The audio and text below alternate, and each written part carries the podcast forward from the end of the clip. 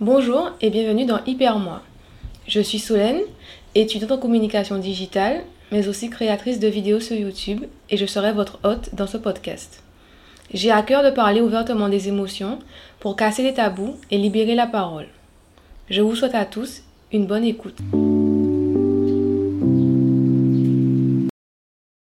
Salut et bienvenue dans un nouvel épisode. Aujourd'hui, je vais parler de l'influence des blessures de l'enfance sur la construction et la vie d'adulte. Donc de façon générale, notre enfance impacte notre vie d'adulte, comme je pense vous le savez tous. Notre éducation, notre scolarité, les blessures, combats et les diverses expériences qu'on a pu vivre, comme les voyages par exemple, font de nous qui nous sommes. Donc souvent, on a tendance en fait à oublier que notre enfance, depuis notre naissance, c'est la vie qu'on a vécue, ça a des conséquences, ça a une influence sur les gens que nous sommes aujourd'hui, sur qui nous sommes, sur notre manière de voir la vie, de construire notre vie, sur nos envies, nos projets, notre caractère et, euh, et nos comportements de façon générale. En grandissant, on a tous, la plupart du temps, tendance à enfouir, voire même oublier certains événements de notre passé. C'est normal, hein on grandit, on se crée de nouveaux souvenirs. Donc, euh, les souvenirs les plus anciens, au fur et à mesure, ils s'effacent un petit peu de notre mémoire. Ils sont beaucoup moins frais. On n'y pense pas au quotidien, en fait, la plupart du temps. Il y a beaucoup de choses qu'on met de côté. On, s'en souvient si on y pense. Il y a quelque chose qui nous fait nous souvenir de, ça. Une odeur, euh, un lieu, une voix, peu importe. Mais euh, on ne se rappelle pas de tous les souvenirs qu'on a dans notre vie de toute façon. Mais pourtant, les blessures, les événements traumatisants sont bien présents et sont bien souvent l'explication de certains de nos comportements et de nos problèmes d'adultes. Donc je vais vous donner quelques exemples de blessures et de conséquences euh, sur la vie d'adulte, sur la construction, sur l'adolescence, peu importe. Des, des, traumatismes, des événements, des comportements qui peuvent blesser, influencer et créer peut-être aussi euh, ben, des comportements qui sont peut-être problématiques une fois adultes. Donc par exemple la comparaison. Comparer sans cesse l'enfant peut faire naître un manque de confiance en soi, donc un manque de confiance en lui au final, un sentiment d'infériorité, d'inutilité. Donc ça donne quoi par exemple? Ça, ça va donner un adulte demain qui n'a pas confiance en lui, qui doute beaucoup de lui, qui a un sentiment d'infériorité, donc qui se sent beaucoup, qui se sent complexé en fait, et qui a l'impression d'être inutile, de ne servir à rien, de ne pas avoir de valeur par exemple. Le stress dans l'enfance a des conséquences négatives sur la santé lorsque l'on devient adulte. Selon l'Institut national de la santé et de la recherche médicale, les personnes ayant subi au moins deux événements traumatiques plus jeunes ont une charge allostatique plus élevée. Donc, qu'est-ce que c'est la charge allostatique? C'est les conséquences du stress sur l'organisme dû à un trop-plein de cortisol au niveau du système cardiaque, neuro-endocrinien, inflammatoire et métabolique. Donc, au final, physiquement, on voit que le stress sur l'enfance a des conséquences physiques. On peut le constater médicalement parlant. Un autre exemple, le manque de tendresse durant l'enfance. Quand l'enfant a été élevé sans tendresse, sans caresse, câlin, démonstration d'amour, euh, petits mots gentils, euh, voilà, sans aucune once de tendresse ou très très peu en tout cas, mais c'est un enfant qui va avoir du mal à montrer et à gérer ses émotions par la suite. Parce qu'on ne lui a pas appris, parce qu'on ne lui a pas montré, parce qu'il ne sait pas comment faire avec. Et que c'est comme ça qu'il a été élevé en fait au final. On ne lui a pas montré d'amour, on n'a pas montré de tendresse, d'affection, de délicatesse, peu importe. C'est un enfant qui par la suite, en étant adulte, peut finir par chercher l'amour de tout le monde au final. Chercher à ce qu'il soit aimé de tout le monde, peu importe qui, et tomber dans la dépendance affective. Par exemple, c'est une possibilité. Ça n'arrive pas forcément, mais c'est une des possibilités, une des conséquences que peut avoir le manque de tendresse euh, durant l'enfance. La projection. Donc la projection, c'est quoi? C'est quand un parent veut que son enfant réalise les rêves, qu'il vive la vie qu'il n'a pas pu réaliser lui-même. Donc il fait une projection sur l'enfant. L'enfant ne peut pas euh, exprimer sa personnalité puisque il, le parent vit à travers lui. Le parent rêvait d'être, je sais pas, un grand athlète, euh, une chanteuse, un musicien. Donc il va faire l'enfant vivre une vie qui ne lui correspond pas, par exemple. Une vie, euh, il va vraiment vivre à travers l'enfant. C'est vraiment une projection, le terme est bien choisi. Donc les conséquences sont souvent une faible estime de soi et une dépendance émotionnelle.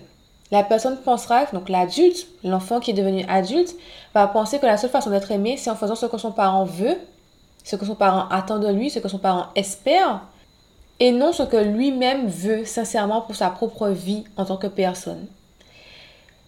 Donc c'est difficile pour ce dernier de s'aimer car il considère ne pas être assez bien pour être aimé par son parent. Donc on a encore son problème même d'estime de soi. Il ne mérite pas, selon lui, il ne mérite pas d'être aimé, il ne peut pas être aimé.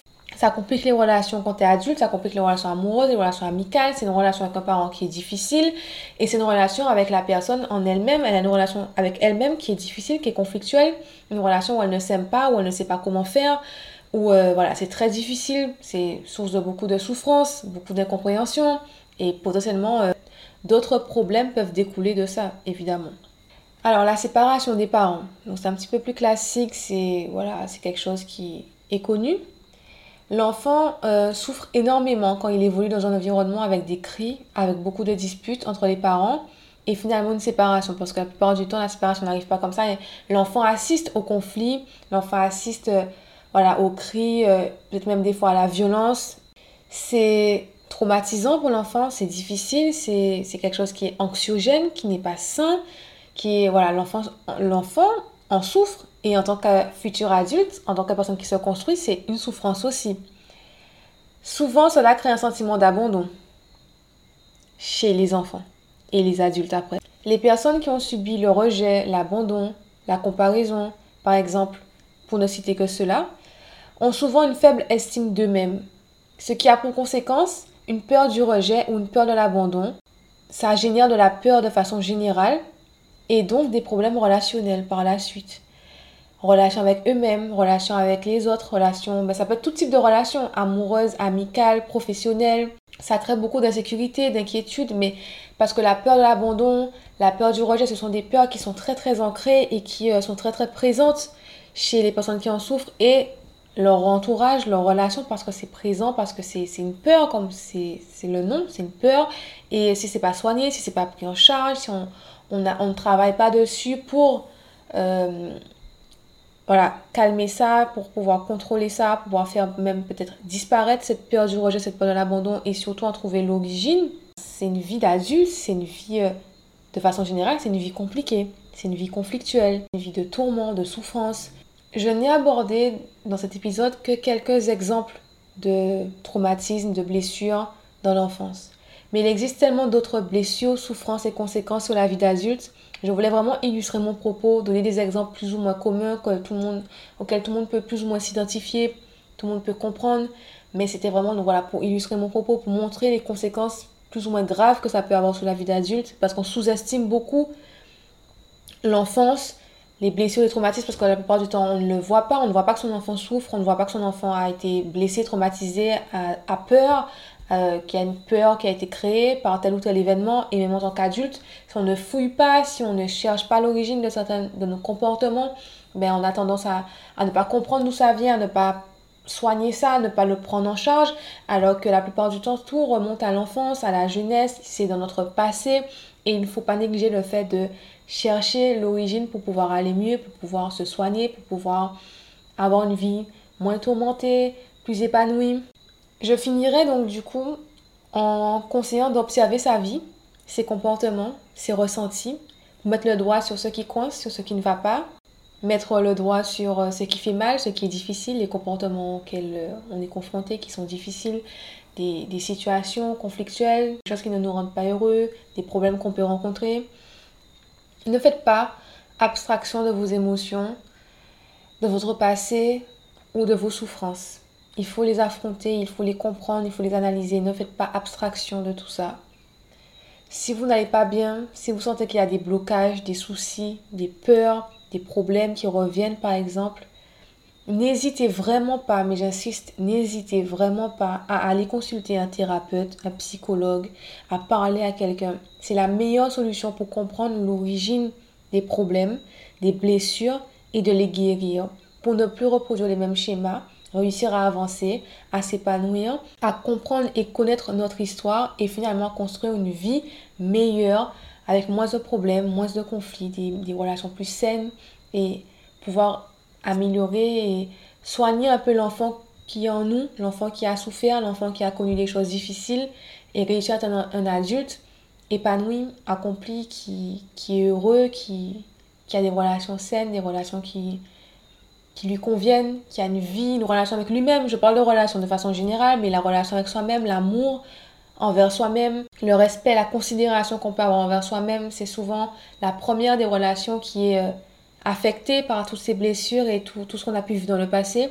Donc vraiment, n'hésitez pas, ne négligez pas ce que vous ressentez, ne négligez pas ce que vous avez vécu, ne négligez pas votre passé. Donc voilà, c'est tout pour moi, c'est tout pour cet épisode. Merci de l'avoir écouté. Bye bye Merci d'avoir écouté cet épisode. N'hésitez pas à vous abonner au podcast pour ne rien rater, à laisser une note et un commentaire. Je serai ravie d'avoir vos retours. Et moi, je vous dis à bientôt pour un nouvel épisode.